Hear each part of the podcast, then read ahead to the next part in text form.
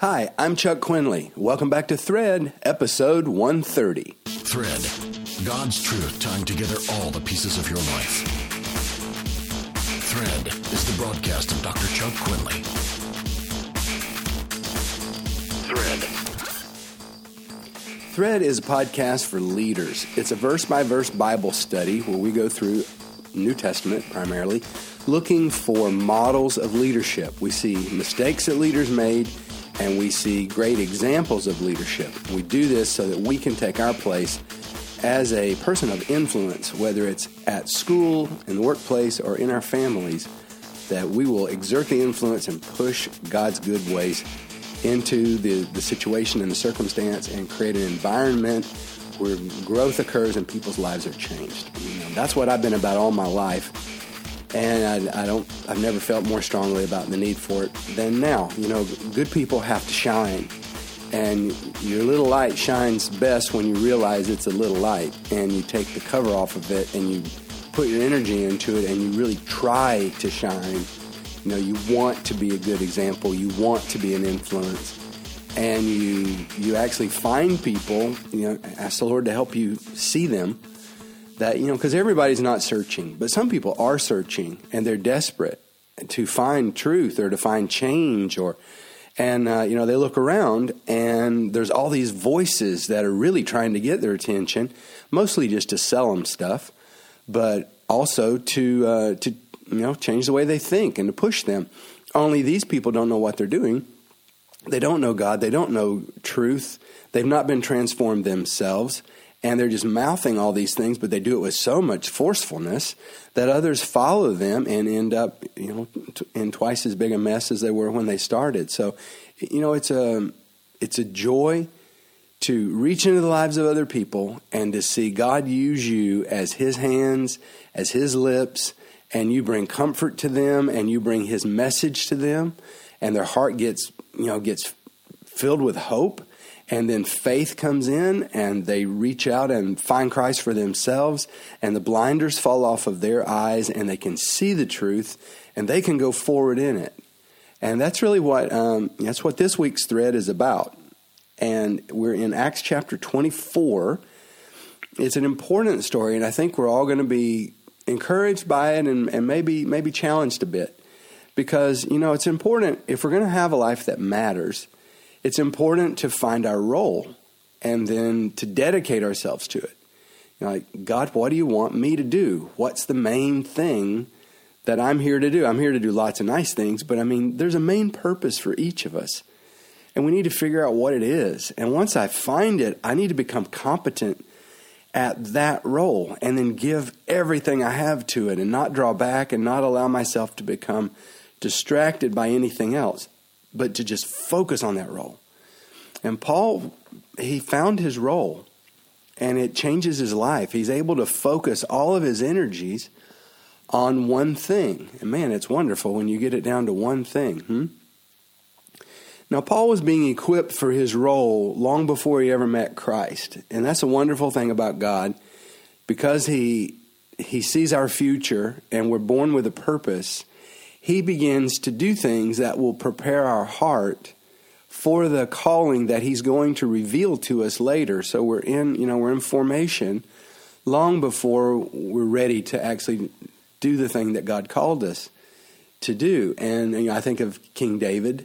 Before he was King David, he was little boy David who wanted to be a warrior, and wanted to be an awesome man, and uh, you know, spent his time learning how to really hit things well with his slingshot and and all the other ways that they did battle in those days. And you know, I was a little boy. I remember playing army, and you want glory and be a glorious man, and you know, David lived for that. But like Paul, uh, David also developed a heart for God when he was young.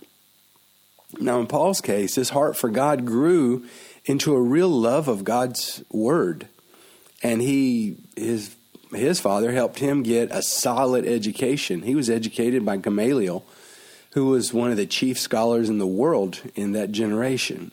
And Paul also was given by God a gift for public discourse.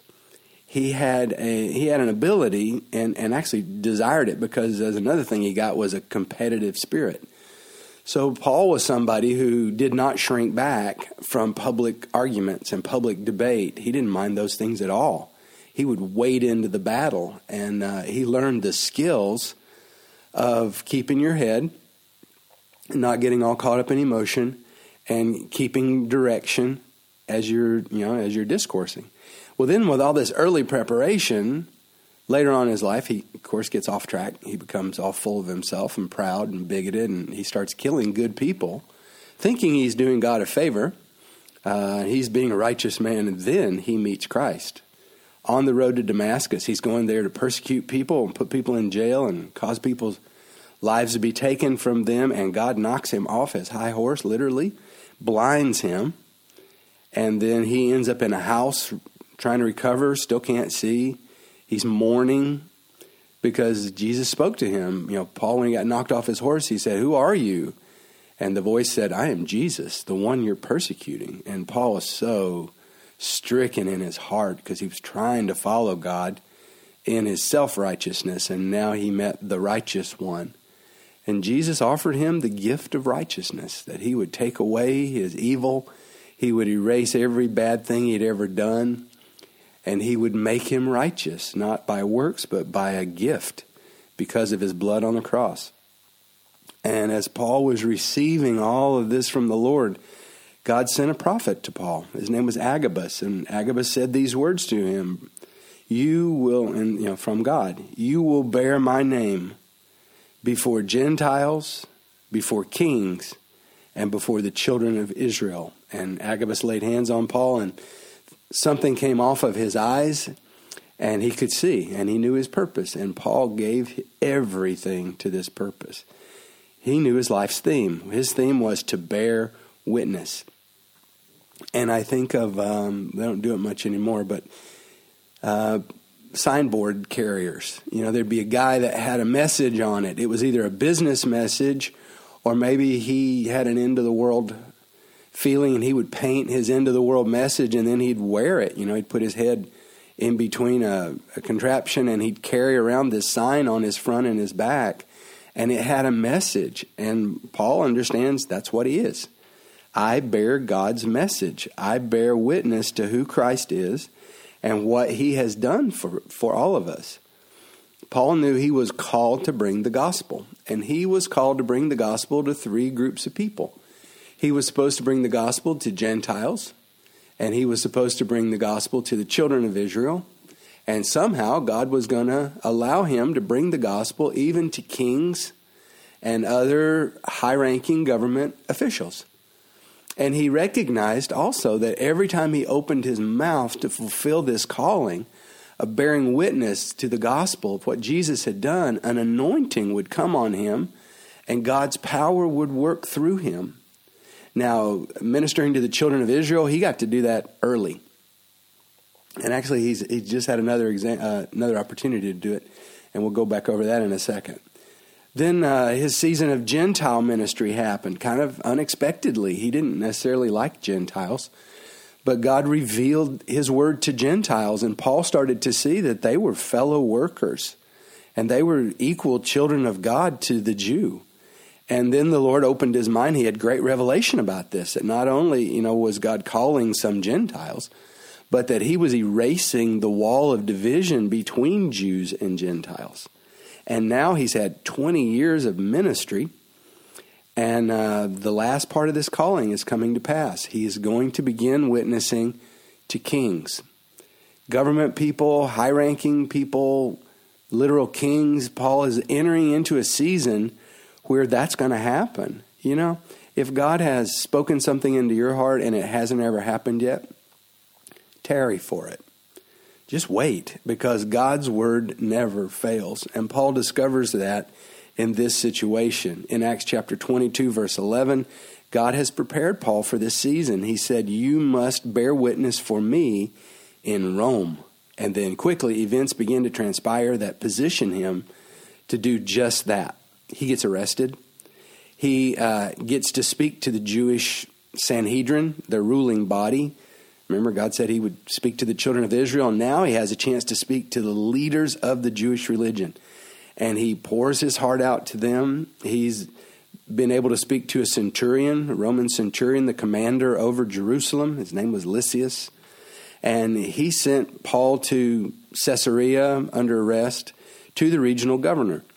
And the regional governor in those days was Felix, and he served from AD 52 to 59. He was a corrupt man, he was political. He took bribes to pervert justice, and he chose his actions not out of a set of values, but, you know, according to whatever helped him in politics. And so Felix has this trial. And Paul stands there, and his accusers bring in a professional orator who really butters up Felix. And he, uh, that's the beginning of this chapter, 24. And he, oh, you're the greatest man. And he's just all over him. Well, then it's Paul's turn. And in his introduction, in good conscience, he cannot say much good about Felix. So he just kind of says to him, uh, I'm happy to present my case to you Governor Felix because, you know, this isn't your first rodeo. You know about the law and you know about Jews and you know about the way, this thing I follow, this people I'm a part of. And uh, he begins to to speak to Felix. And the interesting thing about Paul's behavior in trial is that he's not his normal self. You know, usually if he's like when he was Paul versus the Sanhedrin. He's witnessing, but he's also, you know, he, he's he's working for his position. And in this case, Paul's focus isn't so much even on securing his own freedom or getting out of this mess because he knows why he's here. He's here to witness to Felix, the governor. That's why God let this whole circumstance come about. And so Paul is there and he knows Felix is here and I'm here and Felix is here by God's uh, ordained plan so he can hear the gospel. And so he has a chance to change. And so in verse 11, Paul says to him on his own defense, Yeah, you can easily get the facts. And you can realize that their claims against me are lies. And also that no Roman laws have even been broken. But what I do want to talk to you about, verse 15, is about the judgment to come. I want to talk to you about the fact that we're all going to be resurrected from the dead. This life is not over when we die. We're going to be resurrected from the dead and reunited with our physical bodies, either to go to heaven and experience the joy and the blessing of the Lord forever and ever, or to go to hell and feel the agony of separation from God and from what we could have had if we would have changed forever and ever. And that's an entirely different, you know, that's an entirely different angle on your own defense. He is talking personally to the governor. Well, the case ends and nothing really is settled. And he's held he's held prisoner still. And his accusers go away, they go back home. But Felix keeps calling for Paul. He calls for him to speak privately, and he even brings his wife into this relationship. His wife is Jewish. Her name is Drusilla. And Drusilla was royalty. She's actually the great granddaughter of Herod the Great, who tried to kill Jesus. And she is sister to Bernice, who we'll meet in Acts chapter 25, the next chapter. So Felix has a Jewish wife, and he brings his wife into this relationship. And Paul talks to them, verse 24, about faith in Christ. And he's witnessing to them. And in verse 25, the, well, I'll just read it. Now, as he reasoned about righteousness, self control, and the judgment to come, Felix was afraid. And he answered, Go away for now. When I have convenient time, I will call for you. Conviction began to settle over this man. This is, keep in mind, it's a corrupt man. And actually, the only reason Paul's still in jail is that Felix is corrupt. And he's a political man. He doesn't have values. He only worries about himself and his political angle. And that's why Paul's unjustly in jail. And yet, Felix is starting to feel the grip of the Holy Spirit on his life. Paul is talking to him. He's talking repeatedly to him. Now he's talking to him and to his wife, and he's talking first about righteousness, being right with God and being wrong with God. He's talking to them about having a will. In, uh, in this translation, it said self control. That we choose our actions, we choose our path, we choose our behavior in life. And consequently, he's talking to them about we face a judgment to come on our life. God knows everything we've done. He knows every evil thing. He knows every good thing.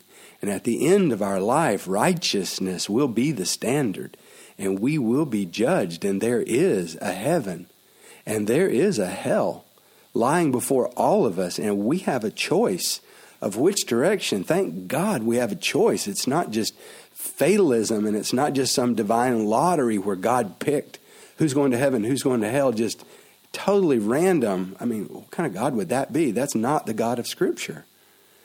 But there is a choice. He's given us the free will to choose our future path by choosing our present path. And for the next two years, Paul is kept in prison by this corrupt man who is at once fascinated by the gospel, he is drawn to the person of Paul, and he's hoping for a bribe. I mean, people are a mess, aren't they? Paul patiently works with him. He reasons with Felix. He's trying to move him to repentance so Felix and his wife can find Christ and receive mercy for their sins and become born again. He's working on it. You know, that's a whole other kind of evangelism. And that's really what I want us to settle on here as we as we move toward the end. You know, there, there's a kind of evangelism where you just get a moment and you share your faith and you just put it out there. And then there's another kind of evangelism, though, where you recognize that a person is being called by God to repent and you enter into an evangelism of persuasion. And it's like, come on, go with me. Go with me to church at least. No, I don't, don't want to go. Come on, go. It's not as bad as you think and they're they're not what you think they are. You're going to like it. And then they say, okay, okay, I'll go on Sunday. And then you try them on Sunday and they don't come. And then you see them again the next week. Hey, what happened? And they say, oh, well, you know, I got kind of scared. And you just keep working it, and and God gives them a little crack inside their heart, and you keep pushing, and that crack gets a little wider, you know. And it takes time. And these people come to Christ, and their life is changed. You know, Oh, you're trying to persuade them? Yes, I'm trying to persuade them because they're on the wrong road. They're headed to an eternity separated from Christ. They're not happy. You can't be happy without Jesus. And the inside of them is not right. It's not fixed. They've not been transformed. I want this for them.